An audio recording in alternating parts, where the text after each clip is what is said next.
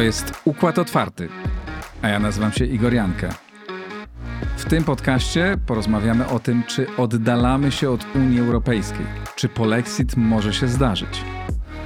Mężczyźni w Polsce są dyskryminowani. Tak przynajmniej wynika z raportu Klubu Jagiellońskiego. Przez lata polskie państwo nie dało rady rozpocząć budowy ani jednej elektrowni atomowej. Teraz chcą to zrobić prywatni przedsiębiorcy. Czy ma to sens? I na koniec o podatkach. Kto i dlaczego zapłaci mniej lub więcej w przyszłym roku? Przypominam, że Układ Otwarty to niezależny podcast, którego możecie Państwo słuchać za darmo, ale możecie go też wspierać na moim profilu w serwisie patronite.pl. Dziękuję za bardzo wiele komentarzy, bardzo wiele głosów. Są one dla mnie bardzo ważne. Część z Was pisze o tym, że wolałaby krótsze formy. Nie audycje półtora czy nawet dwugodzinne, ale krótsze, półgodzinne. Ciekaw jestem Waszej opinii. Proszę piszcie do mnie igor.jankę małpa układotwarty.pl albo komentujcie na Apple Podcast, czy na YouTubie, czy tam, gdzie możecie komentować. Jestem ciekaw Waszej opinii i w zależności od tego podejmę decyzję, czy ten podcast będzie robiony w takiej formie, raz w tygodniu dłużej, czy kilka razy krócej. Czekam na Wasze głosy. A teraz zapraszam do słuchania.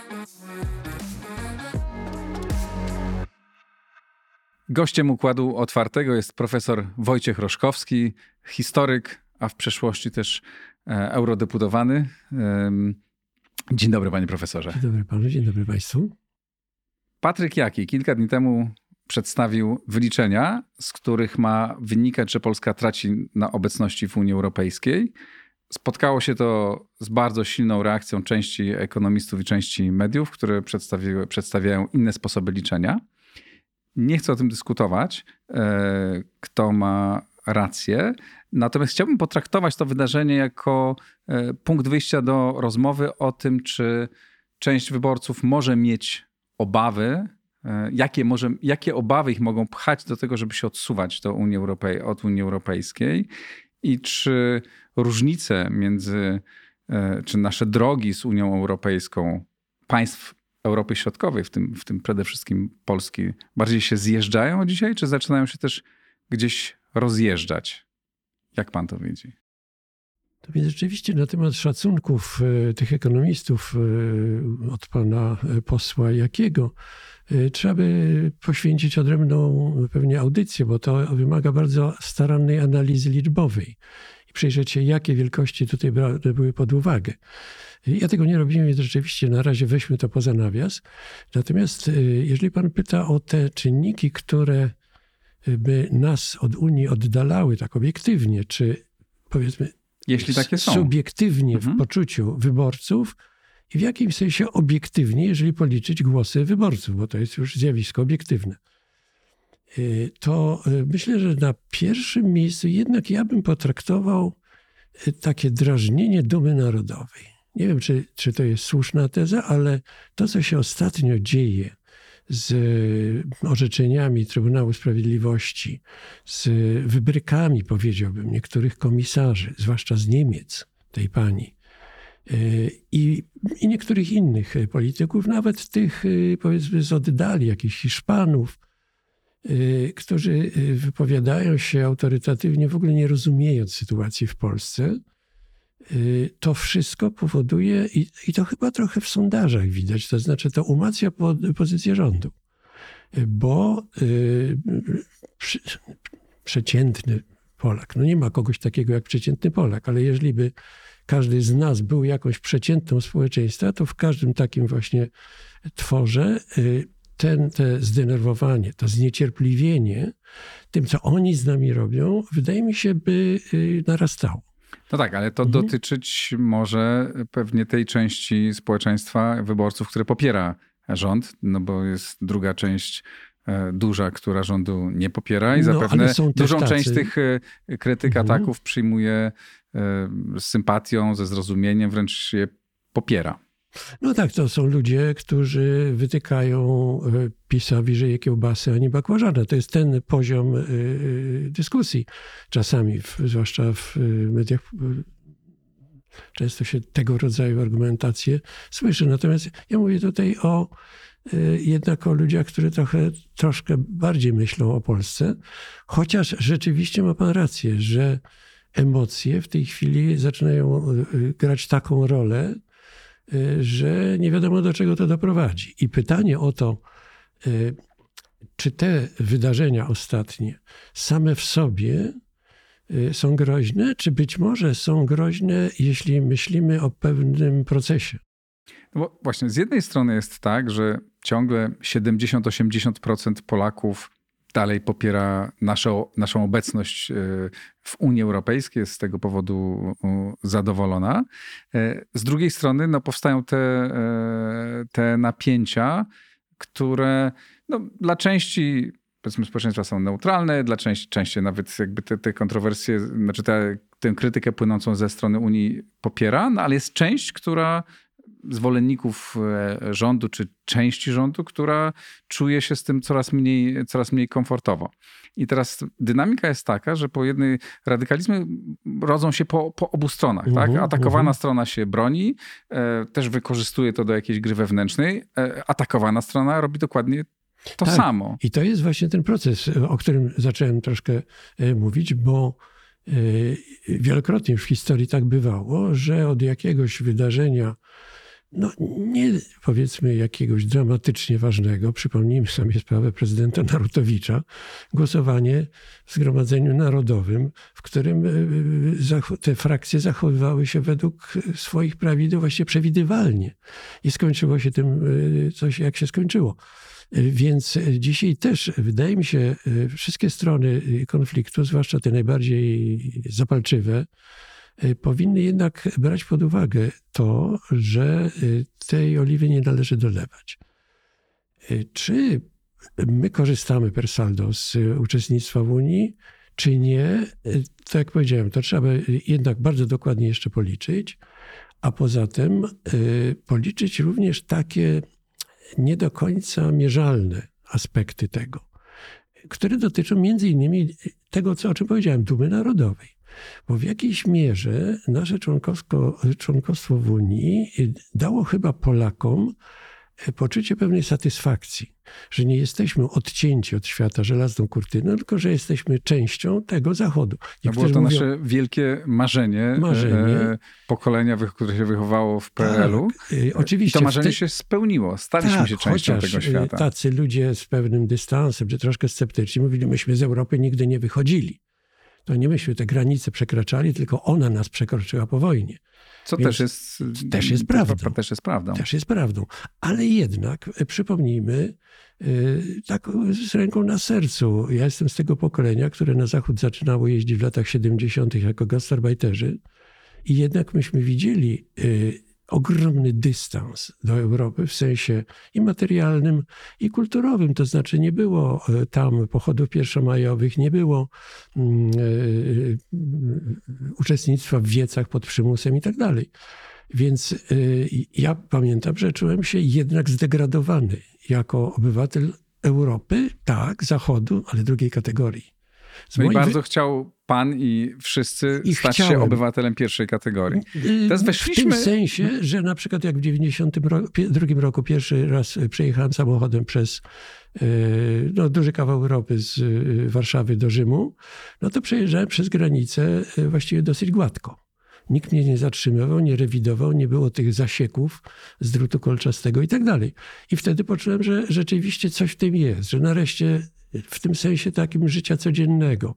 Nie mamy się czego wstydzić. No potem zdarzało mi się również, mówię o swoim doświadczeniu trochę, y, pracować czy, czy zajmować y, jakąś, jakieś miejsce w tym społeczeństwie na Zachodzie, które należy z punktu widzenia wykształcenia, no bo jak skończyłem studia, to praca, y, że tak powiem, fizyczna jakiegoś pomywacza, no to troszeczkę tak uwierała jednak. Nie to, żebym czuł jakieś wielkie kompleksy, ale coś w tym było. Więc wydaje mi się, że jest jeszcze taka warstwa niemierzalna w tym, co nazywam dumą narodową, tak bardzo roboczą, y, którą chyba też trzeba brać pod uwagę. I właśnie w tej warstwie jesteśmy w tej chwili y, drażnieni.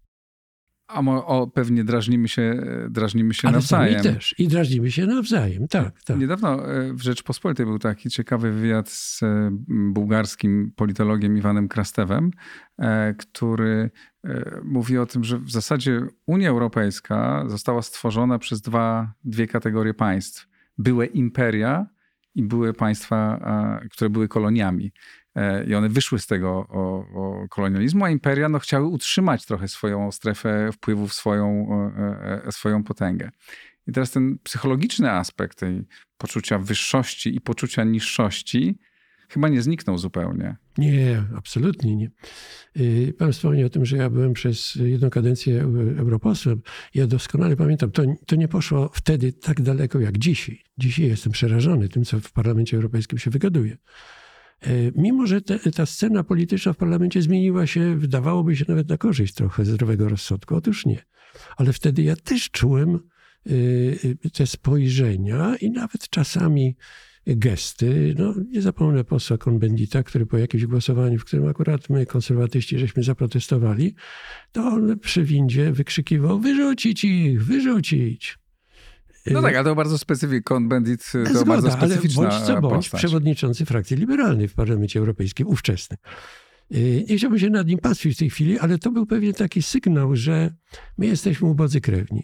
I też kiedyś w Komisji Budżetowej przedstawiłem pewne wyliczenia.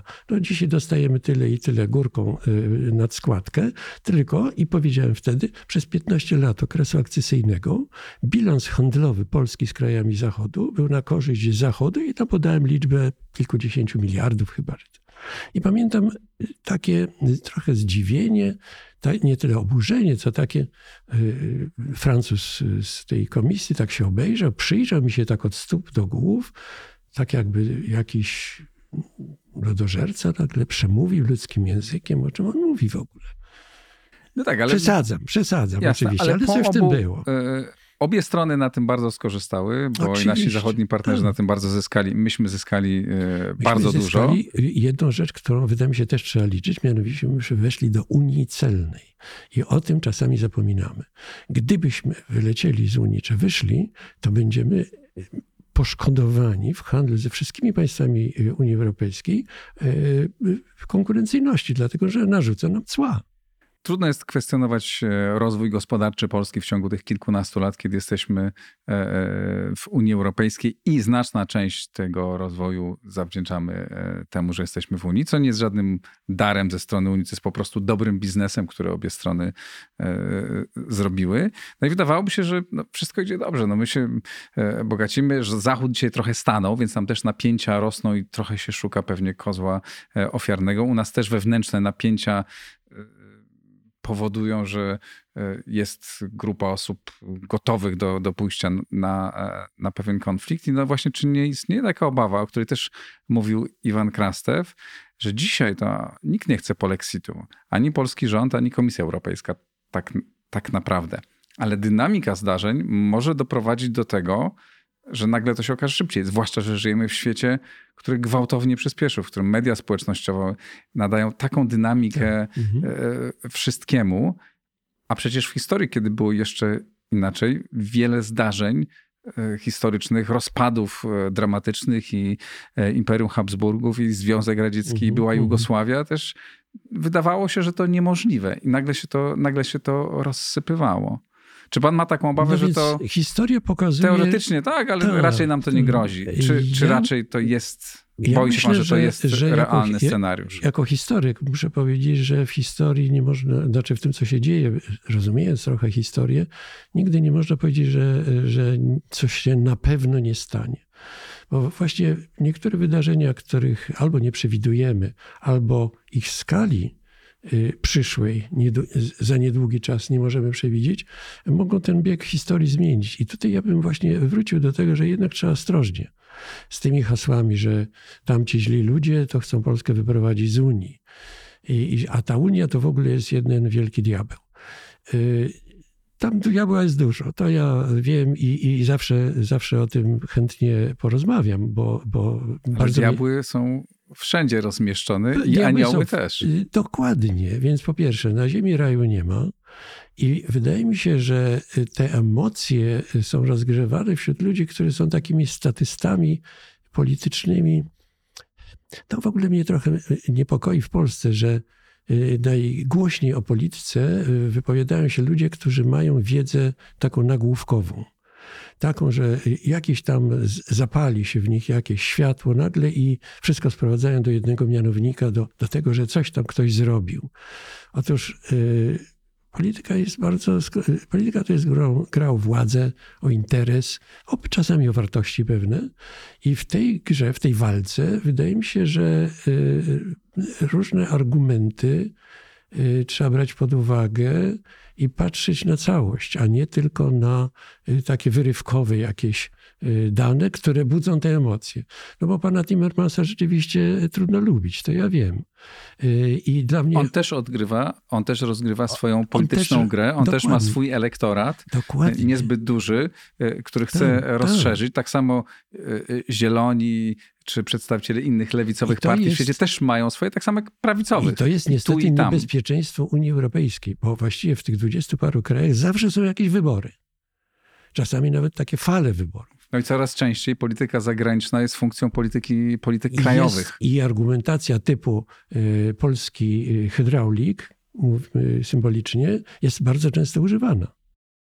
I u nas tak samo używa się U nas Unii, też się, tak, tak, przez, tak. przez obie strony politycznego sporu, zwłaszcza oczywiście, te, te, te tak, części tak. radykalne.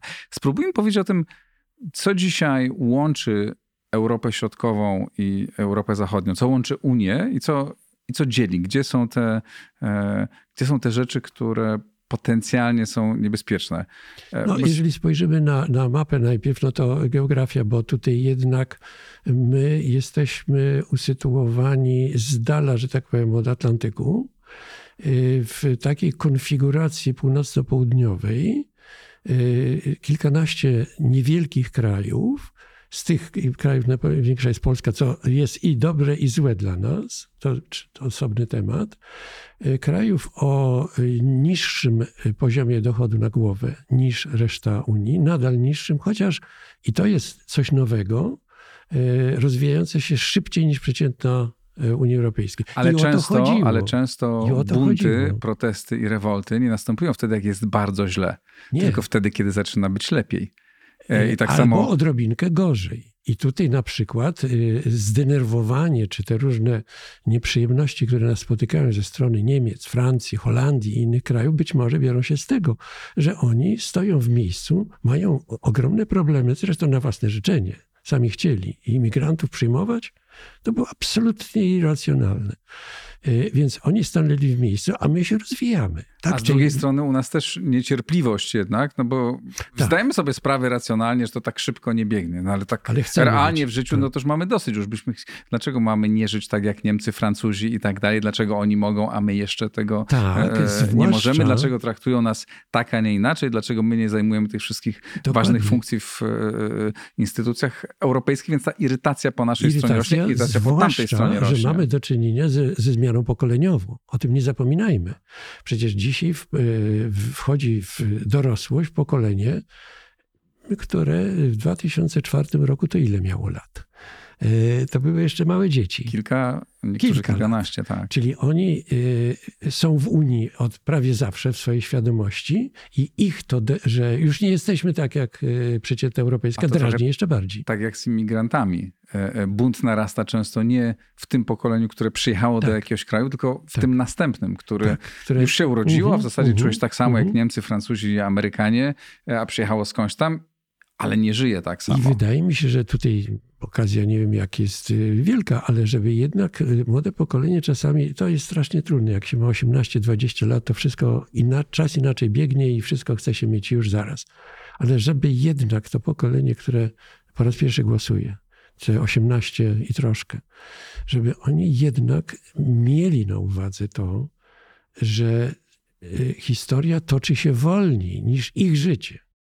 No tak, ale to są takie z całym szacunkiem wiem. rady tak zwane starszych osób. Tak. Tak, tak. E, to dobrze, mówiliśmy o tym, rzeczywiście rosną te rozmaite napięcia, które są trochę, mają uzasadnienie historyczne, trochę wynikające z tego, e, z tego rozwoju, z tego, że tam jest trochę kryzys u nas rośnie, ale nie tak szybko rośnie, e, z podziałów, które są w poszczególnych krajach i, i, tych, i tego, że poszczególni politycy grają, rozgrywają swoje gry, po, po, podnosząc ciśnienie i napięcie. A co, co nas, co łączy dzisiaj? Jakby co jest takim pozytywną znakiem? Co, czy dlaczego nam, y, dlaczego pan czuje, że to jednak ma szansę przetrwać? Yy, no to, co nas łączy ponad tym wielkim podziałem wschód-zachód Unii Europejskiej, Obie yy, strony co łączy. Obie strony to jest jednak interes, bo i, i państwa wyżej rozwinięte i, i, i druga strona jednak y, korzyści ekonomiczne y, z tej sytuacji y, osiągają dosyć duże. Natomiast o jednej rzeczy jeszcze żeśmy nie powiedzieli, która niestety nas dzieli, to znaczy wartości.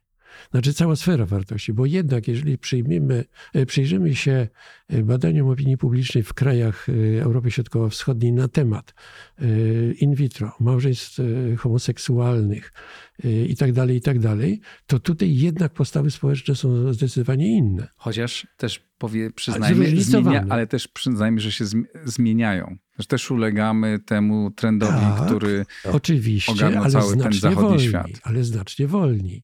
No pewnym wyjątkiem są Czechy, chyba Łotwa czy Estonia, natomiast w pozostałych krajach jednak na przykład akceptacja związków partnerskich czy małżeństw homoseksualnych jest zdecydowanie niższa niż w państwach zachodnich.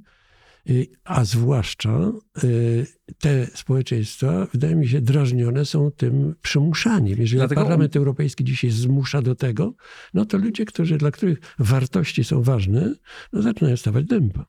Ponieważ um, umowa była taka, że umawiamy umowa. się na pewne rzeczy, mhm. na współpracę gospodarczą, w pewnych sprawach współpracę polityczną, e, na pewne zasady dotyczące funkcjonowania instytucji. Tu dzisiaj mamy e, napięcia, ale nie na sprawy, e, nie na sprawy obyczajowe, ideologiczne. Te miały pozostać Różnimy się boku. pięknie. Tak. E, niech Europa będzie różnorodna, niech będą kraje bardziej e, liberalne, bardziej konserwatywne, bardziej świeckie, bardziej e, kraje, w których religia odgrywa ważną rolę. I tu te napięcia rzeczywiście Ale rosną. jeszcze, i pan troszkę dotknął tego, mianowicie jest, wydaje mi się, takim czynnikiem mocno irytującym te społeczeństwa Europy Środkowej i Wschodniej, to, że tak zwane państwo prawa, którym ten Zachód miał być tym wzorcem. Widzimy, że to jest funta kłaków niewarte.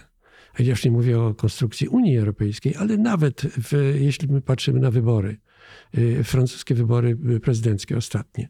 No, manipulacje, jakie tam się dokonywały na opinii publicznej, ktoś, kto troszkę polityką się interesuje, y, to, to zauważał. No i to, jak funkcjonuje Unia Europejska i o jakim państwie prawa można mówić w Unii Europejskiej. To nie tylko to, że Polska jest czasami y, stawiana do kąta i obciążana karami i tak dalej, ale wydaje mi się, że to przenika do społeczeństw tej, tej naszej części Europy również w postaci takiego rozczarowania, y, że to miał być ten wzorzec. Przy, przyglądamy się temu bliżej i widzimy, że no, tak jak za komuny to może nie, ale to już troszkę zaczyna przypominać centrum dowodzenia w Moskwie. Teraz jest w Brukseli. Ale nasze instytucje też nie są takie, o jakich marzyliśmy i państwo też nie funkcjonuje tak jak, e, tak jak marzyliśmy przez 30 lat, pomimo rządów lewicy, tak. e, prawicy, platformy, PiSu, to, to ciągle jest, nie jest, to jest tak, jakbyśmy. To jest e, troszkę odrębny temat, bo w refleksji na temat e, polexitu, naszego członkostwa w Unii, to przyjmujemy ten system rządów jako coś, że tak powiem, stałego, danego. I natomiast oczywiście to jest osobny temat. My żyjemy również rozczarowaniami co do naszej demokracji. Rozczarowaniami, jeżeli to oni rządzą, natomiast nie za bardzo jak my rządzimy. Każdy dostrzega e, coraz mocniej e, e, wyłącznie belki tak, tak, tak. wokół partnerów, czy już nie partnerów, mhm. już nie przeciwników, tylko wrogów. Wrogów, tak. Tak, dzisiaj jest. Czy jest pan na koniec, bo tak bardzo pesymizmem wiało podczas tej naszej rozmowy, jeśli chodzi o przyszłość Unii, tak długofalowo. Jest pan ja profesor optymistą? Ja zauważyłem wtedy, jak tam troszeczkę z bliska się przyglądałem, że Unia Europejska ma jedną cechę, która jej wyhamowuje te wszystkie tarcia i, i pęknięcia, mianowicie inercja biurokracji, inercja instytucji. To znaczy poruszenie tego, tego y, organizmu z dwudziestu paru krajów złożonego w jakimśkolwiek kierunku jest po prostu chyba coraz trudniejsze. Więc yy, Ale myślę, to dosyć że... pesymistyczny optymizm. Mówisz pan, że tak. przetrwa pan dlatego, że, te, że ta machina tak słabo działa, jest tak. taka ociążała. No przecież Parlament Europejski uchwala bez przerwy jakieś rezolucje I co z tego wynika, chcę zapytać.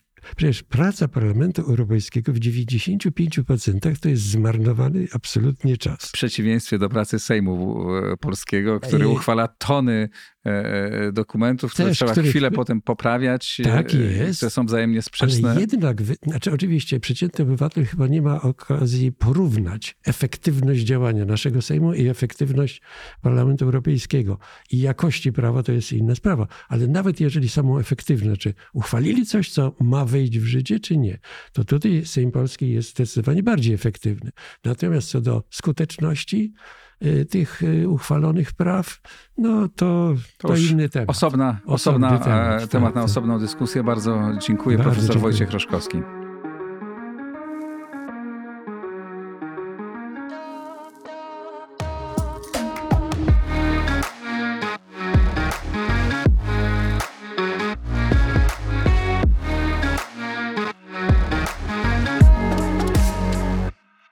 Nami w studiu jest Michał Gulczyński, autor raportu Przemilczane nierówności. Raport poświęcony jest grupie, która według autora jest w Polsce na różnych polach w gorszej sytuacji. A tą grupą są mężczyźni. Dzień dobry. Dzień dobry, bardzo mi miło. Żyjemy w świecie zdominowanym dziś przez narrację o dominacji mężczyzn, o tym, że kobiety mają gorszą pozycję społeczną, są gorzej opłacane, gorzej traktowane, mniej jest ich w życiu publicznym i często jeszcze są mobbowane, a czasami wykorzystywane seksualnie przez mężczyzn. A pan pisze raport o tym, że to mężczyźni mają gorzej. Jak to więc jest naprawdę? Pańskim zdaniem. W tym raporcie nie chcę negować tego wszystkiego, o czym pan powiedział, tej całej narracji o tym, że rzeczywiście kobiety często mają ciężko. E, Chcę uzupełnić tę debatę publiczną o drugą perspektywę. Pokazać, że mężczyźni często właśnie wcale też nie mają lekko, wcale nie są uprzywilejowani, tak jak często o tym słyszymy, bo właśnie mamy wielu mężczyzn, którzy są gorzej wykształceni, czy którzy częściej żyją na wsiach. Dobra, zacznijmy od tego w ogóle skąd pomysł na takie e, badania, no bo to idzie w poprzek całej dzisiejszej współczesnej narracji. Więc pomysł na badania wziął się właśnie z tej luki empatii. Aha. E, Często rozmawiałem z kolegami, również z kolegami, którzy są progresywni. Na przykład, gdy byłem na stażu w Komisji Europejskiej, tak tam też się spotykałem właśnie z takimi opiniami, że za dużo jest tej uwagi poświęcanej problemom kobiet, a o problemach mężczyzn właściwie nigdy się nie mówi. A jednocześnie drugą taką, e, drugą, drugim takim problemem, który mnie zainteresował, była polaryzacja polityczna młodzieży. I już od kilku lat widzimy w sondażach stale, że młode kobiety głosują bardziej na lewicę, a młodzi mężczyźni bardziej na prawicę. No i to jest duży problem społeczny, tak? bo oni ze sobą muszą jednak jakoś współpracować. Czyli rozumiem, że e, to e, takim impulsem do, do tego, żeby się pan tym zajął, jest taka trochę reakcja na gender studies i na ten dominujący feministyczny, e, tą dominującą feministyczną narrację. To jest reakcja na tę narrację w takiej wersji popularnej, można powiedzieć zwulgaryzowanej. Natomiast nie jest to odrzucenie gender studies, tak? Bo gender to jest To też jest gender studies, tak, to też jest robi. gender studies. Gender to jest właśnie ta płeć kulturowa, badanie tego, jak e, nasza kultura kształtuje to, kim są mężczyźni, kim są kobiety, jak się zachowują.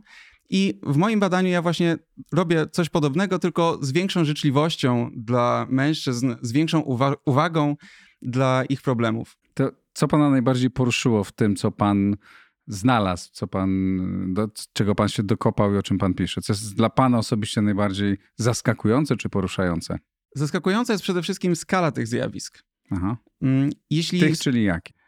Jeśli spojrzymy na przykład na edukację, na wyższe wykształcenie, okazuje się, że wśród młodych ludzi na 10 mężczyzn z wyższym wykształceniem mamy prawie 16 kobiet. Tak, to jest ogromna różnica.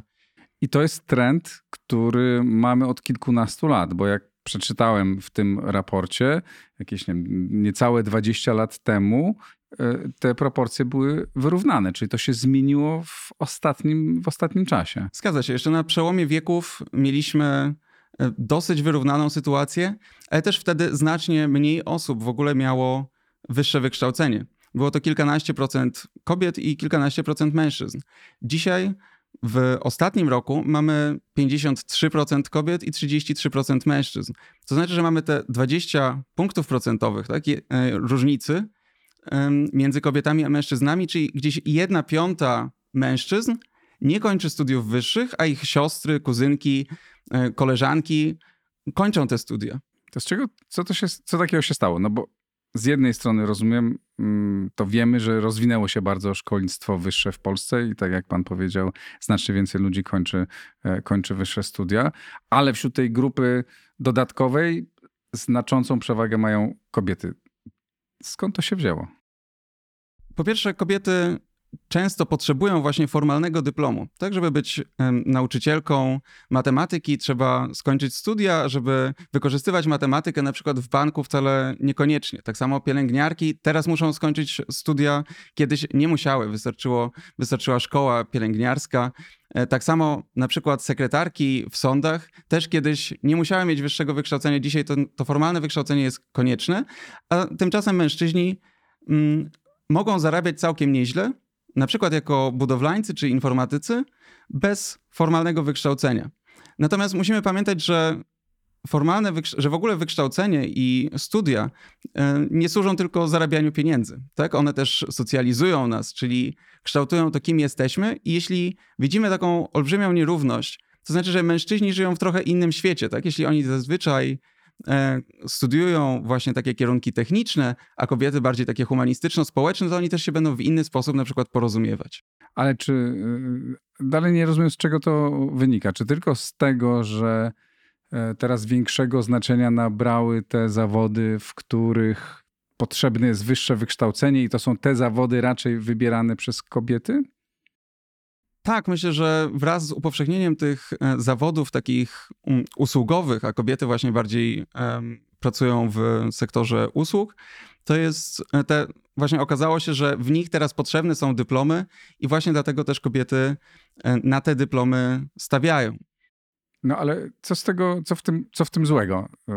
Jak, jaki jest problem? No bo to czasami tak jest, tak, że raz więcej chłopaków kończy, raz więcej dziewczyn gdzie tu, w czym pan widzi problem? Tak, właśnie tak jak powiedziałem, studia nie służą tylko um, wykonywaniu zawodu. Obecnie jest bardzo ciekawa książka, opublikowana również po polsku, Michaela Sandela, Tyrania merytokracji. I on pisze właśnie o tym, że ten dyplom często nadaje nam status społeczny, czyli nadaje nam prestiż.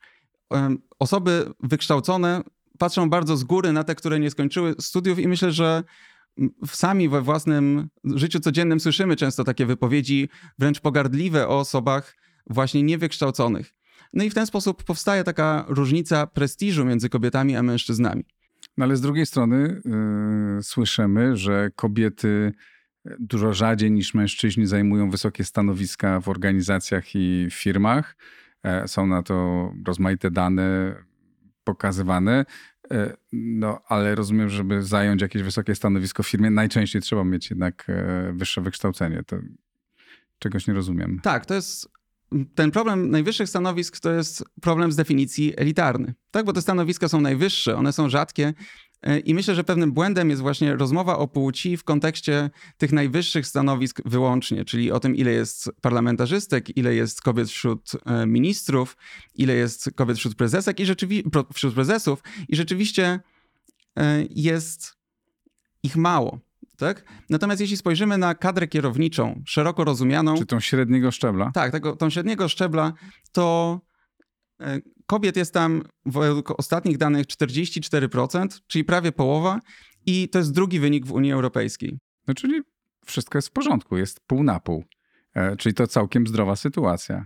W kadrze kierowniczej wydaje się, że tak. E, natomiast właśnie w, na wyższych szczeblach już być może pojawia się jakiś e, problem, jakieś, e, jakieś przeszkody dla kobiet, które nawet chciałyby spełniać takie funkcje. A jak jest, no bo też pisze pan w tym raporcie o wykształceniu, o nauce w szkole, w szkole podstawowej i średniej. I pisze pan, że tam dzieci, dziewczynki osiągają znacznie lepiej, e, znacznie lepsze wyniki. Proszę opowiedzieć o tym.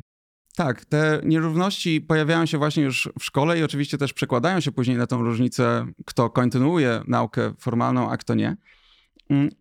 I często mamy takie wrażenie, że być może dziewczynki są gorsze z matematyki na przykład. Ale to nie jest prawda. I mamy rzeczywiście we wszystkich przedmiotów i w testach ósmoklasisty, i w maturach, i w takich międzynarodowych testach e, dziewczynki nie, nie, mają gorszych wyników w żadnym, z żadnego przedmiotu, z żadnych umiejętności. Natomiast mają dużą przewagę w czytaniu. I właśnie z tego bierze się też różnica na przykład w średniej ocen, tak, czy w ogóle w perspektywach późniejszej edukacji, że dziewczynki znacznie lepiej, znacznie częściej, znacznie więcej czytają. I też jeśli spojrzymy na ten dół tym razem, właśnie nie na problem elitarny, tylko e, na te mm, osoby, które są najbardziej powiedzmy poszkodowane, to widzimy, że co piąty chłopak jest funkcjonalnym analfabetą. To znaczy nie potrafi na przykład przeczytać rozkładu jazdy i go zrozumieć. Nie potrafi przeczytać prostego artykułu w gazecie i coś sobie własnego o tym przemyśleć. E, wśród dziewczynek ten problem też jest ważny. Jest e, aż co, co dziesiąta dziewczyna e, też ma ten problem, no ale wśród chłopaków jest dwa razy częstszy. No dobrze, ale to się z czego z kolei bierze? Dlaczego bierze... dziewczynki uczą się lepiej, więcej czytają i lepiej rozumieją? To się bierze często właśnie z norm kulturowych, tak? Dziewczynki um, idą do szkoły i chcą się dobrze uczyć, chcą być dobrymi e, uczennicami, e, a poza tym też często być może w domach e, widzą inne zachowania. Mężczyźni, dorośli mężczyźni też mniej czytają niż kobiety, w związku z tym chłopcy nie widzą ojca czytającego tak często, jak dziewczynki widzą swoją matkę. A w tym raporcie pisze też pan o, o tym, że e, ponieważ zawód nauczyciela jest feminizowany, to e, kobiety nauczycielki inaczej traktują dziewczynki, czy im więcej uwagi poświęcają? Nie chcę tego w ten w tak aż mocny sposób e, sformułować, dlatego że nie mamy żadnych danych, z tego co wiem, o, o Polsce, które by rzeczywiście stwierdzały twardo, że nauczycielki dyskryminują chłopców. Natomiast może to być pewien problem właśnie braku wzorców. Jeśli chłopcy w domu są częściej e, pod opieką matki czy babci, idą do szkoły, tam również mają same nauczycielki, jakby mężczyźni nie bardzo im się kojarzą z wiedzą, prawda? E, nie widzą tych mężczyzn, którzy skończyli studia, być może czegoś ich uczą. Mhm. No dobrze, ale teraz jak jeszcze raz chciałem wrócić do skutków tego. No bo Zakładam, że jest tak, jak pan e, opisuje, że dziewczyny lepiej się uczą e, w szkołach, że w ostatnich latach, no to są twarde dane, więc trudno z nimi dyskutować, więcej, e, więcej kobiet kończy studia niż mężczyzn, no ale na poziomie tego średniej, średniej kadry kierowniczej jest mniej więcej 50-50. Na poziomie tej najwyższej, co jest rozumiem też pewnym problemem kulturowym, jest więcej mężczyzn niż kobiet. To to właściwie jakie są złe skutki tej sytuacji? No bo może tak jest, no faceci sobie świetnie dają radę, bo czasami nie trzeba tego wykształcenia, żeby lepiej zarobić, założą sobie wcześniej firmę e, i, i, i dobrze żyją, są szczęśliwi. Gdzie tu jest problem? O pierwszym skutku już wspomniałem, to jest ta polaryzacja społeczna. Widzimy właśnie, że dziewczyny, młode kobiety częściej popierają partie lewicowe, progresywne, a młodzi mężczyźni częściej, znacznie częściej, nawet dwa razy częściej tak popierają um, poglądy prawicowe i partie prawicowe. Ale to wynika z, z różnic w wykształceniu, pańskim zdaniem? Nie wyłącznie z różnic w wykształceniu, ale te różnice w wykształceniu i w wykonywanych, za, wykonywanych zawodach mhm. przekładają się na to, że przebieg życia e, kobiety i przebieg życia mężczyzny jest zupełnie inny. Czyli może nie zupełnie, ale jest, e, może się mocno różnić.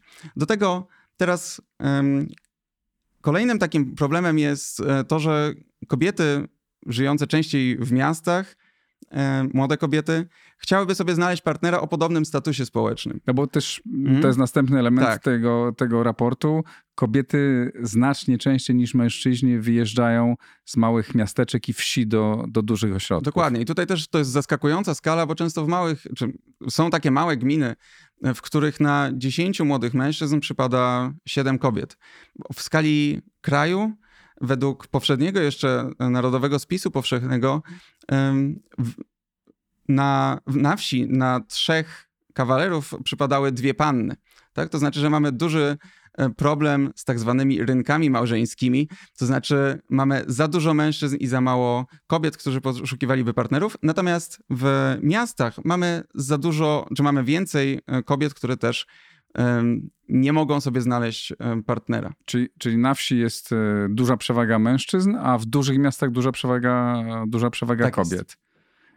I w, jeszcze i, i inny element tego, o czym e, państwo czy pan e, pisze, to poważny bardzo, tym razem trudno do, trudny do podważania. E, to jest kwestia zdrowia. Znaczy, mężczyźni w Polsce żyją znacznie krócej niż kobiety i to też nie jest średnia światowa czy, czy średnia europejska. Tak, to jest raczej światowy ewenement, który jest typowy dla państw postkomunistycznych. Podobnie jest w krajach bałtyckich, w Rosji i tak dalej. W Polsce ta różnica wynosi. Z czego to wynika? Właśnie prawie, najpierw proszę tak, powiedzieć, ile wynosi. Wynosi prawie 8 lat, natomiast w takiej Holandii to są 3 lata, czyli da się to zmniejszyć. I tutaj też różnice edukacyjne są bardzo ważne, bo mężczyźni wykształceni żyją właśnie te mniej więcej 3 lata krócej od swoich wykształconych e, koleżanek. Natomiast mężczyźni z wykształceniem co najwyżej gimnazjalnym żyją już o 11 lat krócej od, od kobiet w tej samej grupie wykształcenia. Czyli to jest e, rzeczywiście ogromna różnica, która też właśnie wynika z wykształcenia, z pewnych nawyków zdrowotnych.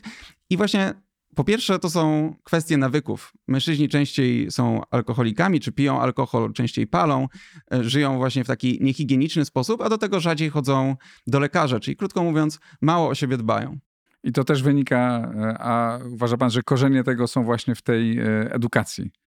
Tak, korzenie są z jednej strony w edukacji, a z drugiej strony w tych normach kulturowych tego właśnie jak zachowują się, jak się zachowywali mężczyźni w poprzednich pokoleniach i ci młodsi mężczyźni często po prostu te normy dziedziczą. Yy, Okej, okay. i wobec tego, jaki, znaczy jaki z tego wniosek i morał płynie? Co, znaczy, co nam rzeczywiście grozi w przyszłości? Nam siedzimy tu jako mężczyźni, mm. ale też będziemy rozmawiać z kobietami.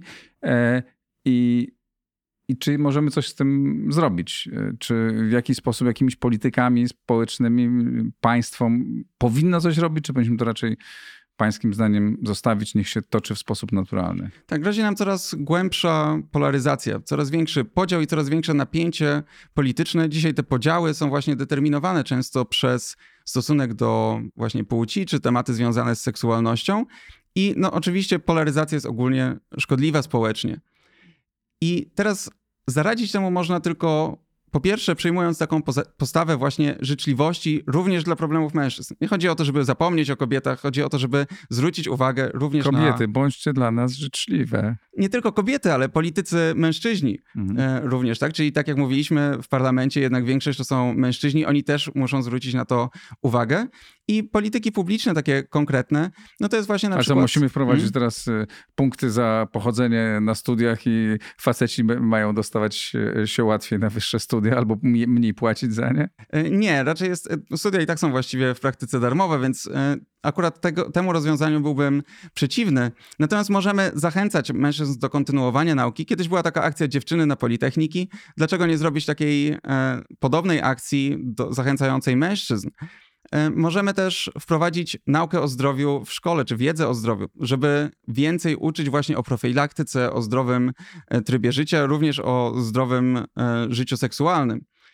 Mm, musimy też właśnie na przykład rozważyć, czy są jakieś programy profi programy profilaktyczne, które mogłyby mężczyznom pomóc w tym dbaniu o własne E, zdrowie. Myślę, że jeśli rzeczywiście przyjmiemy tę postawę większej uwagi na problemy mężczyzn i większej życzliwości, to rozwiązania mm, polityczne się prędzej czy później znajdą, tak jak już teraz znajdują się dla kobiet. Jeśli chodzi o, o problem zdrowotny, to rzeczywiście można sobie wyobrazić rozmaite akcje e, i edukacyjne, i, i akcje w szkołach e, zachę, zachęcające, tak jak zachęcały się kobiety do tego, że badały się przed rakiem piersi, tak? Znaczy to mężczyzn również można zachęcać, ale nie bardzo wyobrażam sobie, jak, w jaki sposób można rozwiązać problem tego, że dziewczynki uczą się e, bardziej pilnie, e, więcej i że chętnie idą na wyższe studia. I że mniej chętnie będą, nie wiem, wyjeżdżać z małych, e, z małych ośrodków. Jeśli chodzi o małe ośrodki, to jest to ogólny problem polskiej wsi czy polskich małych miast, że często jest tam mało perspektyw, też mało takiej pracy właśnie na przykład usługowej i dlatego kobiety są bardziej zmotywowane do wyjeżdżania. E, I to jest osobny problem, jak rozwiązywać problemy polskich, polskiej prowincji. Co do edukacji, no to jednak e, trzeba zwrócić uwagę właśnie na to, że chłopcy często na przykład gorzej czytają i za zastanowić się, czy moglibyśmy jakoś rozwiązać ten problem. E, na przykład poprzez takie proste rozwiązanie, jak zamiast jednej lektury obowiązkowej, pozwalamy dzieciom czytać jedną książkę, którą sobie sami, wybiorą. I oni przychodzą, prezentują tę książkę, którą sami sobie wybrali, i w ten sposób czytają coś, co lubią, a niekoniecznie coś, co muszą przeczytać. I w ten sposób myślę, że chłopcy też byliby zachęcani do czytania. W tym raporcie też wspomina Pan o tym, że być może warto zrezygnować, czy rozważyć rezygnację z klas koedukacyjnych, żeby dziewczyny uczyły się osobno i chłopaki osobno. To wydaje mi się dosyć e, kontrowersyjne. E, tak, to jest kontrowersyjny pomysł i poddaję go w tym raporcie pod dyskusję. E, nie ma jednoznacznych badań, które stwierdzałyby, że rzeczywiście takie rozwiązanie czy inne rozwiązanie jest jednoznacznie lepsze. To bardzo zależy od kraju, od kultury, natomiast warto spróbować przetestować takie modele na gruncie właśnie polskim i sprawdzić, czy to się uda. A może się udać, dlatego że właśnie jeśli rozdzielimy chłopców i dziewczynki, przynajmniej w pewnym wieku, to być może nie będą musieli tak właśnie bardzo starać się pokazywać, że są dziewczynami, albo tak bardzo pokazywać się, że, że są mężczyznami przed swoimi kolegami, koleżankami, zwłaszcza płci przeciwnej, i będą mogli wtedy przyjmować dowolne role w ramach tej swojej jednopłciowej klasy. Dziękuję bardzo. Michał Gulczyński, autor raportu Przemilczane Nierówności, który opublikował, co ważne, Klub Jagielloński. Bardzo dziękuję i zapraszam do przeczytania. Przypominam, że słuchacie Państwo Układu Otwartego, niezależnego podcastu. Możecie wspierać go w serwisie patronite.pl na moim profilu. Bogusława Matuszewska, ekspertka ekoenergetyczna, była członkini zarządu PG, jest z nami. Dzień dobry Pani. Dzień dobry. Mamy rozmawiać o energii jądrowej, e, której, o której od, rozmawiamy od lat, ale od lat jej nie mamy. Niezależnie od tego, jaki rząd jest, to mówi się sporo a dzieje się niewiele, ale y, wydaje się, że pojawiły się jakieś informacje, że coś zaczyna się dziać. Ale najpierw chciałbym zacząć od takiego fundamentalnego pytania, czy w 2021 roku w ogóle sens zaczynać e, działania w kierunku budowy elektrowni jądrowych? E, na pewno jest tak, że w ogóle jest sens rozmawiać na ten temat, dlatego że rzeczywiście nie tylko Polska, ale wiele krajów jest w takiej sytuacji że musi podjąć decyzję o tym, jak będzie wyglądał system energetyczny, szczególnie, że mamy świadomość, że e, polityka klimatyczna, która coraz bardziej jest restrykcyjna, ona wymaga bardzo konkretnych działań po to, żeby zredukować emisję dwutlenku węgla. To jest jasne. To jest jasne, jest jasne, że będziemy potrzebować coraz więcej tej, tej energii, ale też jest E, jak to zwykle było z energią jądrową, bardzo wiele protestów i teraz tak. swoją politykę w stosunku do energii jądrowej zmieniły radykalnie Niemcy, którzy będą nam utrudniać budowanie tych, e, tych elektrowni. Zapewne, czy te czynniki nie powodują tego, że, że warto się zastanowić, czy jednak powinniśmy dorobić? To znaczy, na pewno jest tak, że y, jeśli chodzi w ogóle o historię budowy dużych bloków jądrowych, to ostatnie lata pokazały, że żaden z tych bloków nie został wybudowany ani w czasie, ani w budżecie, który był zakładany, że jest to olbrzymia inwestycja, której ciężar nie jest w stanie unieść żadna komercyjna spółka, więc tu jest wymagane bezwzględnie wsparcie y, państwa i w ogóle całe regulacje i całe ramy prawne, które muszą adresować pewne rzeczy, które budzą kontrowersje, między innymi chociażby co robić z odpadami, które są radioaktywne. E, no i tutaj elementem bardzo istotnym jest zdobycie poparcia społecznego, dlatego że bez tego poparcia z całą pewnością ten proces y, będzie wyglądał bardzo mało efektywnie. Tak, no to jest problem, który mamy od, od początku, kiedy się mówi o elektrowniach atomowych, ale teraz zaczyna się mówić o tak zwanych małych e, elektrowniach atomowych, e, zwanych SMR-ami, to jest skrót od Small Modular Reactor. Czym one się różnią od dużych e, reaktorów? Po prostu są mniejsze, produkują mniej energii, czy to jest zupełnie nowa technologia? No i tutaj e, właściwie pierwsza rzecz, to o tych małych reaktorach nie mówi się teraz, tylko właściwie pierwsze małe reaktory powstały już w połowie zeszłego stulecia. Pierwszy powstał chyba w 1955 roku, a mówi się o tym od wielu lat, a od 2000 roku prowadzi się rzeczywiście bardzo szeroko zakrojone badania, gdyż wydaje się, oczywiście to nie jest nowa technologia. Tak jak pan powiedział, różnica jest głównie, polega na wielkości. To jest tak trochę skurczony duży reaktor do, małej, do małego mhm. reaktora. Natomiast oczywiście z tego powodu on się charakteryzuje wieloma cechami, które są interesujące i ciekawe i warto je wziąć pod uwagę, bo również bezpieczeństwo, kwestia bezpieczeństwa. One są bardziej bezpieczne? One są bezpieczniejsze, bo jest mniej tego czynnika, więc te, te, te kory tak zwane są mniejsze i Generalnie oczywiście też. To, te kory, czyli, czyli No, y, radioaktywne mhm. paliwo. Y, y, I też to, co trzeba powiedzieć sobie, to E, one są mniejsze, ale w związku z tym ten element, ten kapitał, który jest potrzebny na e, tą początkową inwestycję jest niższy. No ale oczywiście też produkują mniej energii. Tak, żeby uzmysłowić tutaj e, słuchaczom, taki reaktor mały SMR firmy New Scale w porównaniu z takim dużym reaktorem klasycznym, no to mniej więcej tak ze 125 reaktorów tych małych by się zmieściło w budynku takiego jednego reaktora dużego.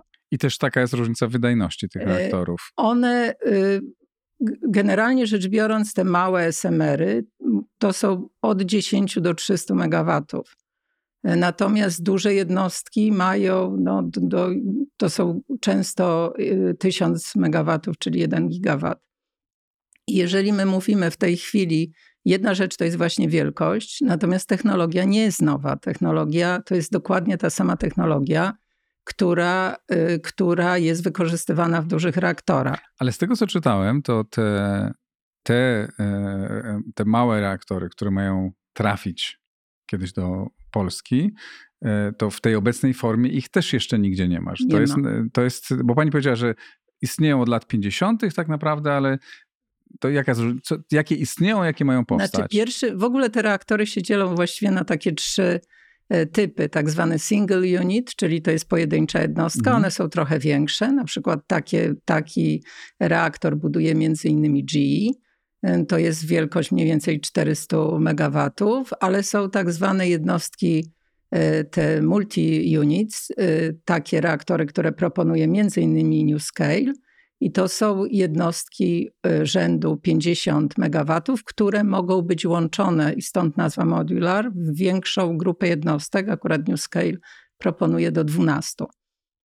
Czyli jeżeli jakaś y, duża fabryka, taka jak KGHM, tak, po, potrzebuje energii dużo, no ale nie tak dużo, żeby stawiać wielką, wielką elektrownię. Może sobie kupić takie 2, 3, 4, 5 czy ileś potrzebuje tych reaktorów gdzieś w swoim pobliżu i to jest dużo łatwiejsze no i bardziej realistyczne w wykonaniu. To znaczy, y, tak, teoretycznie tak, bo tak jak pan powiedział, y, te y, obiekty jeszcze nie istnieją. One są w fazie rozwoju i tak e, w fazie badań. W tej chwili w ogóle jest bardzo intensywny okres na świecie, jeśli chodzi o te małe jednostki, małe reaktory. E, na dzień dzisiejszy około 72 firm pracuje nad różnego typu jednostkami, właśnie reaktorami Small Modular Reactors i to jest wzrost od roku 18 y, mniej więcej o 40%. Pojawiają się reaktory chłodzone wodą, czyli te takie właśnie standardowe, ale też pojawiają się y, y, również reaktory czwartej generacji, zupełnie nowej, które właściwie z którymi nie ma doświadczeń. W tej chwili trwają prace badawcze i prace certyfikacyjne, czyli na podstawie designu, na podstawie całej masy dokumentów, regulatorzy podejmują decyzję o dopuszczeniu do robienia tak zwanych jednostek prototypowych. Mówiła Pani o tym, że te e, e, że elektrownie atomowe to są tak wielkie przedsięwzięcia, że właściwie bez wsparcia państwa nie da się tego zrobić. No i też widać, jak wygląda wsparcie naszego państwa przez te ostatnie kilkanaście czy ileś lat. Nie, nie wybudowaliśmy ani ćwierci elektrowni. No teraz jednak wzięli się, czy deklarują w każdym razie, rozpoczęli jakieś działania inwestorzy prywatni. No trzej, czy przynajmniej dwa, dwu, dwóch naj, naj najbardziej znanych polskich, chyba nie wiem, czy najbogatszych, czy z czołówki pośród y, polskich przedsiębiorców, Michał Sołowow i Zygmunt Solosz, e, podpisali umowę i rozpoczynają pracę nad, y, wspólnie z GE, oni akurat z GE, tak, bo rozumiem, że KGHM z y, drugą firmą amerykańską, z New Scale, e, podpisali umowę o, o, e, no, o, o stworzeniu, przywiezieniu do Polski nie wiemy właśnie, szczegółów jeszcze, jeszcze nie znamy. Też e, rozumiem, że firmy e, Sebastiana Kulczyka mają do tego dołączyć, są zainteresowane. No, skoro prywatni przedsiębiorcy chcą zainwestować w to swoje pieniądze, no to prawdopodobnie nie po to, żeby je stracić, tylko żeby, mm, żeby zrobić na tym dobry biznes. Czy to znaczy, że te małe, te małe elektrownie jakby dają większą szansę też zyskowności y, takiej inwestycji? Znaczy teoretycznie tak. To znaczy można powiedzieć, to jest dość unikalne podejście, bo na świecie tak naprawdę nie ma takich inwestycji prywatnych. Y, w tej chwili najbardziej zaawansowane właśnie jest New Scale, który jako jedyna firma ma taką certyfikację, którą otrzymał i on podpis, oni podpisali w styczniu 2021 roku y, porozumienie, taką umowę z firmą Utah Associated, y, tam Jakkolwiek. jakąś firmę, tak. tak, firma, która jest e, dostawcą energii, ale podpisali umowę tak naprawdę na prace badawcze i na wybudowanie prototypu. I ta umowa jest w pełni finansowana również przez państwo, czyli przez Stany Zjednoczone. I one zdaje się pierwsze te małe reaktory mają stanąć, z New, Scale, z New Scale mają stanąć w Idaho tam za 8 lat tak. i mniej więcej w tym samym czasie znaczy, mają nie tyle, mają to ma być, być pierwszy tak naprawdę prototyp. I ten prototyp, o, to jest, y, ta umowa ma charakter badawczy, ta umowa ma charakter tak naprawdę określenia, z jakimi trzeba będzie się mierzyć problemami, bo to, że jest certyfikowany system, a nigdy nie został taki system wybudowany i to, że on co do zasady jest zmniejszoną dużą jednostką, nie zmienia faktu, że tam jest wiele elementów, których nie było w dużych systemach. Więc tak naprawdę trzeba to najpierw wybudować, trzeba zobaczyć jedną z przewag albo wartości, które producenci małych reaktorów deklarują, jest y, to, że właśnie one będą modularne, to, że będą bardziej elastyczne, to, że jest zwiększone bezpieczeństwo, i że będzie można właśnie budować je w cyklach pewnych, czyli nie trzeba od razu postawić docelowej pojemności, tylko można dobudowywać te moduły, czyli zacząć na przykład od dwóch, a później budować dalej. I to wszystko będzie sprawdzane w trakcie budowy prototypu. Więc ja nie wiem, na czym polega umowa KGHM-u, więc mi trudno się do tego y, w ogóle odnosić. Natomiast o tym, jakie będą efekty tego, tej budowy właśnie tego prototypu, no to będziemy wiedzieć dopiero za dobrych parę lat. Ale to ciekawe, że e, no właśnie trzech największych polskich przedsiębiorców e, e, angażuje się w projekt tak przyszłościowy, owszem, obarczony, no zapewne jak każdy taki projekt sporym, sporym ryzykiem, no ale tak patrząc na to, jak zwykły zjadacz chleba, no kiedy państwo, wiadomo jak funkcjonują państw, państwowe spółki, to pani wie lepiej, e, wie lepiej ode mnie. E, to większe zaufanie pewnie mamy do, do, do prywatnych przedsiębiorców. Skoro, się inwestu, skoro inwestują, robią pierwszy krok, no to zrobią wszystko, żeby to w jakimś rozsądnym czasie doprowadzić do, do sensownego e, zakończenia i, roz, i, i rozpoczęcia funkcjonowania tych, tych mm. reaktorów. Y, ale nie da się bez udziału państwa wykonać takiej inwestycji, dlatego że jest kilka tak naprawdę elementów, które są wymagane. Pierwszym to jest regulacje. Nie pierwszym tak naprawdę to są reguły, jak gdyby normy prawne, więc za to jest bezpośrednio odpowiedzialne państwo. Czyli ustalenie pewnych norm prawnych, w ramach których będą te y, jednostki funkcjonować. Druga to jest kwestia regulacji, dopuszczenia do eksploatacji tego typu jednostek. A trzecia to są wszystkie standardy produkcyjne, czyli przemysłowe. Bo tak naprawdę mówi się o tym, że jednym z przewag właśnie małych reaktorów jest to, że nie będzie się ich budować na miejscu, tylko się będzie przywozić. I teraz pytanie skąd? Mhm. Skąd się będzie przywozić? Wiele państw już zaczęło pracę właśnie nad tymi normami prawnymi, regulacjami i Stany Zjednoczone, Kanada, y, Wielka Brytania, Francja, Chiny. Tam powstają już bardzo konkretne rozwiązania i myślę o tym, w jaki sposób dopuścić właśnie tego typu rozwiązania do tego, żeby one by mogły bezpiecznie funkcjonować. Czyli jeszcze jest wiele przed nami, e, jeszcze wiele rzeczy musi się zdarzyć, żeby nawet ci prywatni e, e, przedsiębiorcy mogli, mogli postawić te, te reaktory. Aczkolwiek wydaje się to łatwiejsze, tańsze, no i takie bardziej funkcjonalne, tak? No bo można, tu KGHM może sobie postawić trzy, a inna firma może sobie postawić dwa reaktory znaczy, i, i też jest może... łatwiej Nikt nie może sobie niczego postawić w mhm. zakresie energetyki, co nie jest dopuszczone do eksploatacji. A żeby no dopuścić takie systemy do eksploatacji, to spe trzeba spełnić normy prawne, które muszą najpierw być. Trzeba certyfikować, tak jak w Stanach Zjednoczonych. Certyfikacja, tak naprawdę pierwsza umowa, którą podpisał właśnie Utah, ta firma e, energetyczna z New Scale, została podpisana w 2015 roku, gdzie oni powiedzieli: My chcemy, być klientem. Czyli I to jest jeszcze To jest daleka... 6 lat, 6 lat minęło, zanim instytucja certyfikująca w Stanach Zjednoczonych na podstawie dokumentacji dopuściła, dała certyfikat, dopuściła do tego, żeby można było zbudować prototyp. I proszę jeszcze jedną rzecz wziąć pod uwagę. Nie ma do tej pory żadnej fabryki y, małych reaktorów i nie będzie, dopóki nie, te firmy nie będą miały takiego przekonania, że ten rynek jest na tyle duży, że opłaca się coś takiego mhm. zrobić. I ten rynek rzeczywiście, trzeba powiedzieć sobie, że to jest obiecujący projekt i obiecująca technologia, stąd tak dużo jest w tej chwili tych prac i tak dużo firm próbuje wyjść ze swoimi rozwiązaniami, e, dlatego że on adresuje jeszcze jedną rzecz, że jeśli są słabe systemy takie dystrybucyjne, e, czyli sieci dystrybucyjne, to dużo łatwiej jest postawić małe jednostki niż budować wielką jednostkę, której jest wymagana autostrada, potem... mówiąc tak, tak. kolokwialnie, taka dystrybucyjna i cała sieć dystrybucyjna, która musi to doprowadzić do tych obiektów, które wymagają energii. Ale też y, to jest oczywiście wielka nadzieja i, i, szansa, ale też powiedzmy sobie, że jeśli dobrze rozumiem, że te kilka reaktorów, które może e, postawić KGHM e, e, z New Scale, czy kilka innych, bo mówimy o kilku sztukach na razie, tak, Który, o których mówi, mówi Syntos, E, no to nie, nie, to nie będzie game changer, który e, zmieni wszystko na tym rynku, chyba, że to będzie game changer w tym sensie, że to będzie jaskółka i, i za nią pojawi się bardzo wiele tych, e, znaczy tych reaktor, wymagają... reaktorów w stosunku do tego, co, nam, co mogą dać te trady, tradycyjne, duże reaktory atomowe.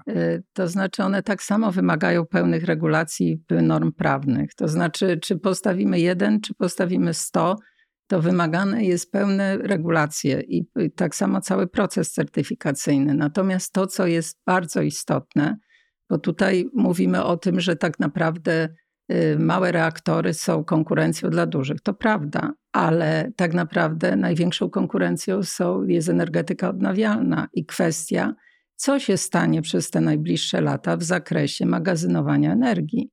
I zresztą atrakcyjność tych małych reaktorów między innymi na tym polega, że one mogą zastąpić bloki gazowe, które właśnie współpracują z energetyką odnawialną, bo one dużo szybciej będą się włączać i wyłączać. No, na pewno świat energetyki za kilka lat będzie wyglądał jeszcze zupełnie inaczej. Wielu rzeczy, znaczy większości rzeczy nie wiemy, e, no ale wiemy, że jest jakaś szansa, która nie zrealizuje się tak szybko, bo jak dobrze pójdzie, to te małe reaktory pojawią się za 8 9 lat. Tak jest. Dziękuję bardzo. Pani Bogusława Matuszewska była moim gościem. Dziękuję bardzo.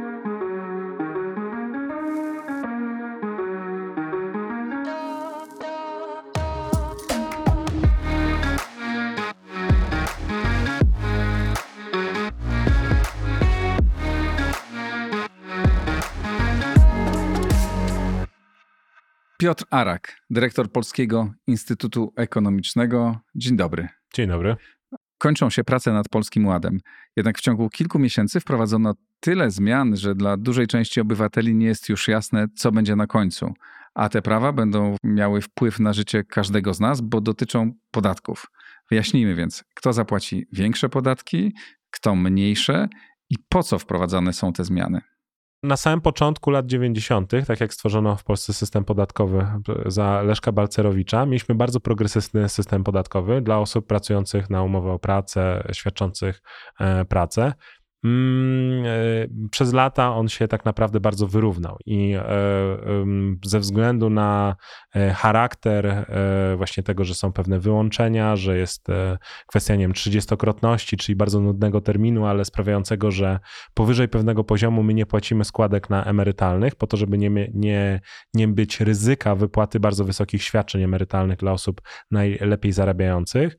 Ale z drugiej strony to sprawia, że system podatkowy jest tak naprawdę bardzo mało progresywny, czy w zasadzie nawet lekko degresywny, bo to obciążenie się e, trochę zmniejsza dla tych osób najlepiej zarabiających. Przypomnijmy, progresywny to taki, w którym osoby lepiej zarabiające płacą, płacą trochę więcej. Znacznie, no to już jest ocenne, trochę tak. czy znacznie e, więcej. E, no i w Polsce my tak naprawdę... One zawsze płacą więcej, ponieważ płacą więcej mają nawet w, przy podatku liniowym płacą dużo większe pieniądze niż osoby, które płacą, no, tak, które tak, zarabiają tak. mniej.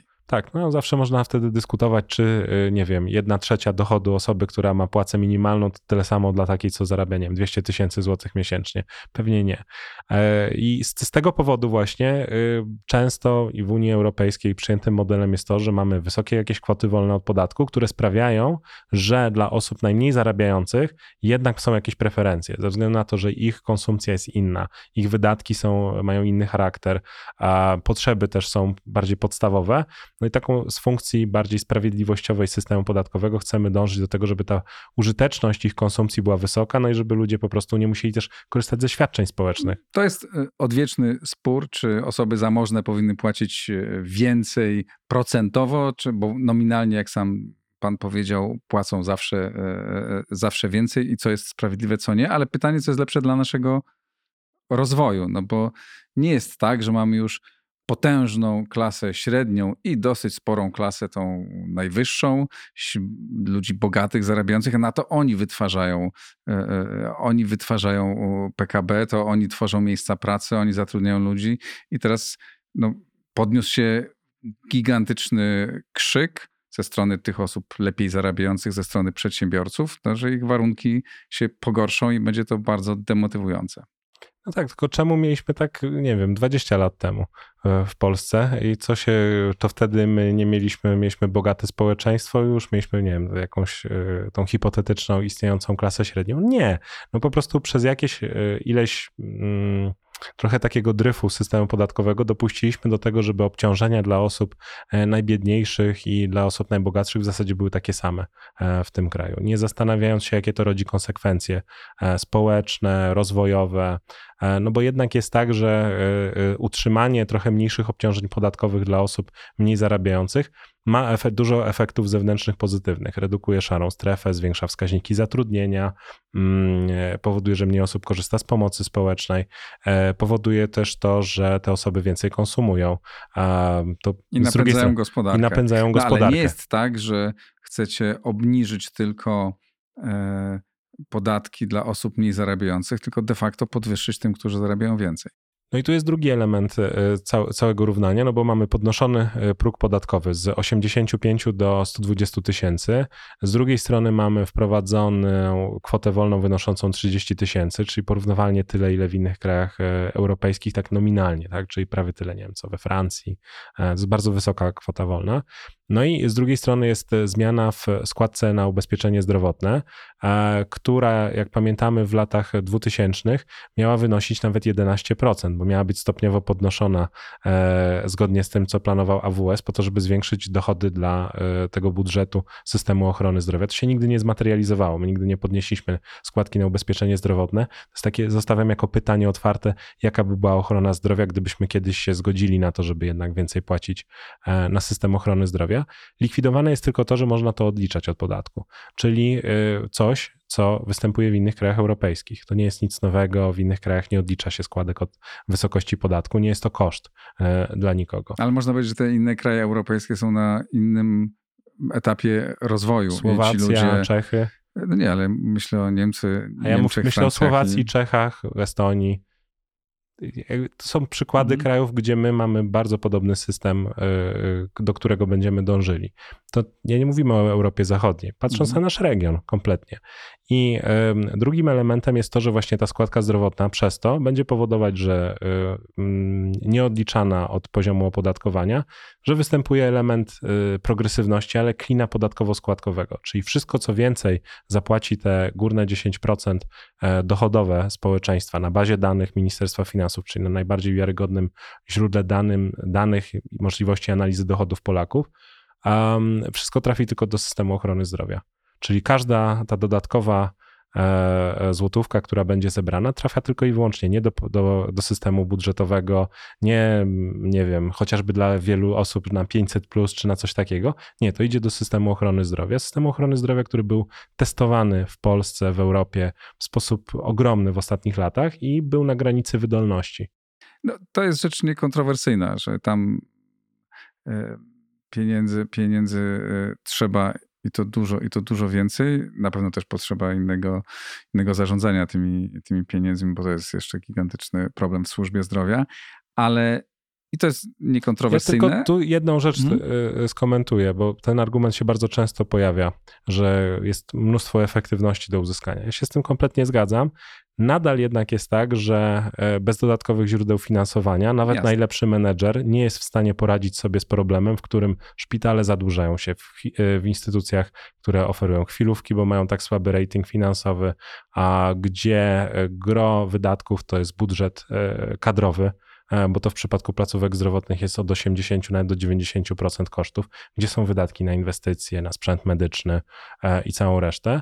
Mm, no i to powoduje szereg właśnie negatywnych zjawisk zewnętrznych, no bo jeżeli wydajemy tyle w relacji do PKB jako sektor publiczny, e, co Botswana albo Albania, jeżeli chodzi o, o przykłady państw z Europy, jednak mniej niż Słowacja, jednak mniej niż Czechy, no to mamy pewną lukę. Chociażby porównując nas do naszych sąsiadów. Ja nie, nie patrząc kompletnie na Niemcy czy Europę Zachodnią. Będziemy mieć system, możliwe, że według wielu wskaźników mamy system gorszy niż nasi sąsiedzi, no to chyba trzeba było to poprawić. Nie, nie, nie, nie polemizuję z tym. Myślę, że i trzeba dużo więcej pieniędzy, ale też zupełnie innego zarządzania. E, ale to jest osobny, o, służba zdrowia i sposób jej zarządzania to, to osobny temat. I to to jest niekontrowersyjne dla mnie i również jest niekontrowersyjne dla mnie to, że e, z różnych powodów należy zmniejszyć obciążenia podatkowe tej mniej zamożnej części społeczeństwa i że to się na koniec wszystkim nam opłaci. Natomiast bardzo wiele kontrowersji budzi to, czy e, dzięki wprowadzeniu polskiemu, polskiego ładu polska klasa średnia, cokolwiek przez to rozumiemy, zapewne o tym za chwilę porozmawiamy, będzie silniejsza i będzie silniej napędzać całą tą, całą tą machinę, czy osłabnie? Rozumiem, że y, y, tutaj chodzi o połączenie tego, czym jest klasa średnia, a z, z, z, grupą osób samozatrudnionych. No, Polska ma w tym momencie 2,6 miliona osób, które prowadzą jednoosobową działalność gospodarczą. W Niemczech takich jednoosobowych działalności gospodarczych przy 83 milionach e, populacji jest 2 miliony 100 tysięcy. E, I możemy oczywiście argumentować, że w Polsce mamy większą przedsiębiorczość, więcej osób prowadzi działalność gospodarczą, ale polska, jed... polska gospodarka w, w, pewnie w znacznie większej mierze opiera się na małych e, i mikroprzedsiębiorstwach niż niemiecka. Yy, tak, które nie są I to spółkami. oni tworzą tak naprawdę w dużej mierze polską, tym co chcielibyśmy, żeby było polską klasą średnią. Yy pewnie jakąś jej część mhm. Y, tworzą. Natomiast y, y, jest to jeden z takich dosyć dużych mitów, to znaczy wybierają, wybierają sobie najbardziej optymalną formułę prowadzenia działalności gospodarczej ze względów na koszty podatkowo-składkowe. No, bo się racjonalnie Firmie, zachowują. No bo, firmy, bo firmy, które mają przychody powyżej 8 milionów złotych, zamiast założyć spółkę, idą w działalność gospodarczą, bo im się to bardziej opłaca.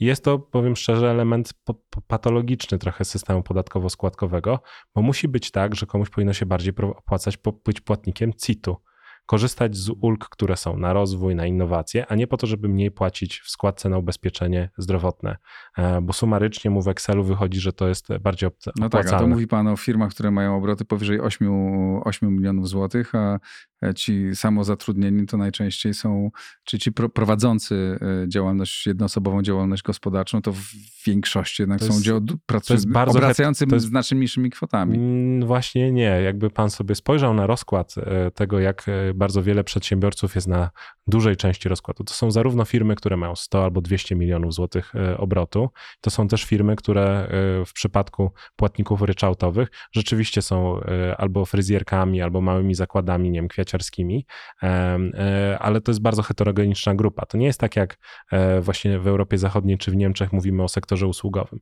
Pod tą grupą mikroprzedsiębiorców ukrywa się bardzo duża grupa ludzi, która wykorzystuje lukę w systemie po to, żeby y, będąc też reprezentantem e, tych mniejszych, y, korzystać nadal z, z, z bardzo preferencyjnego sposobu okay, opodatkowania. Ale ci mniejsi na tym stracą.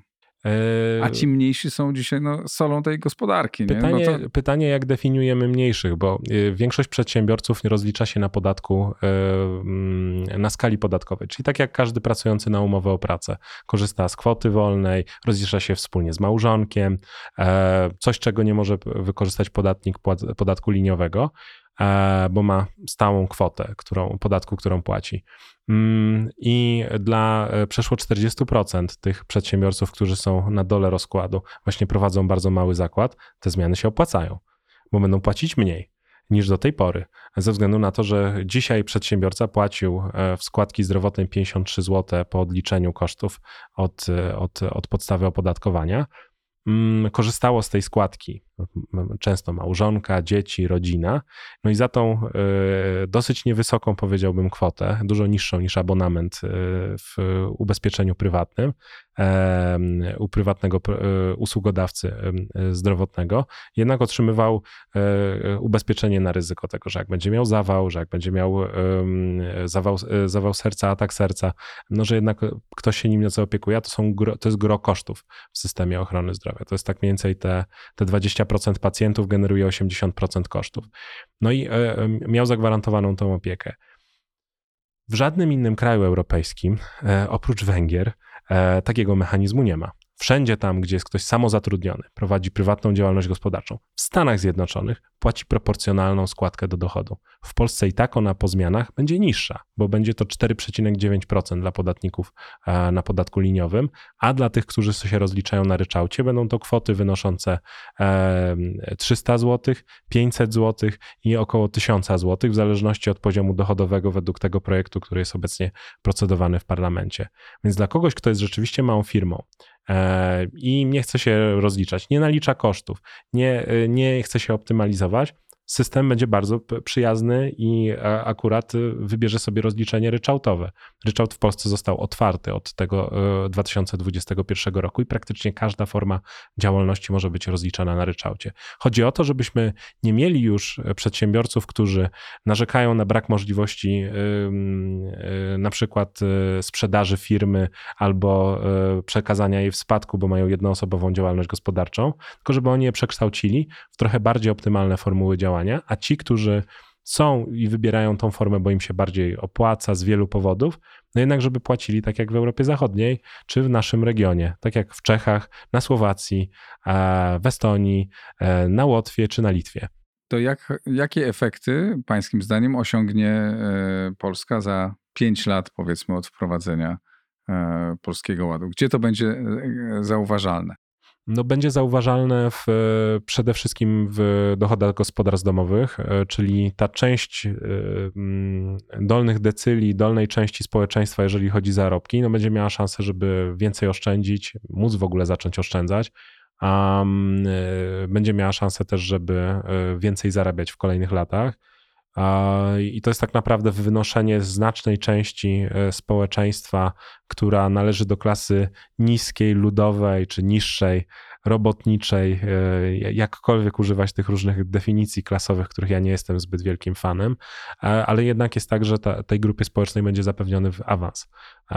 I to jest tak, że oni będą wynoszeni z, z, z no jednak tych nizin, w których się znajdują, i to oznaczać będzie, że ta grupa, grupa klasy średniej, czyli osób, które mają zarobki powyżej 60%, mediany, czy średniego wynagrodzenia, czy dochodu na osobę w gospodarstwie domowym, będzie znacznie więcej. To tak naprawdę oznacza, że nam ta klasa e, średnia w rozumieniu statystycznym, dochodowym będzie rosła. Piotr Arak, Polski Instytut Ekonomiczny. Dziękuję bardzo. Dziękuję bardzo. I to wszystko na dzisiaj. Przypominam, że czekam na Państwa opinie na temat tego, czy Wam się Układ Otwarty podoba, czy nie, ale też czy wolicie, bym produkował Układ Otwarty raz w tygodniu jako długi magazyn, czy kilka razy w tygodniu jako krótsze odcinki. Bardzo mi zależy na Państwa opinii. Przypominam też, że możecie wspierać Układ Otwarty w serwisie patronite.pl. To już wszystko. Dziękuję bardzo. Dobrego wieczoru albo dobrego dnia, w zależności od tego, kiedy słuchacie.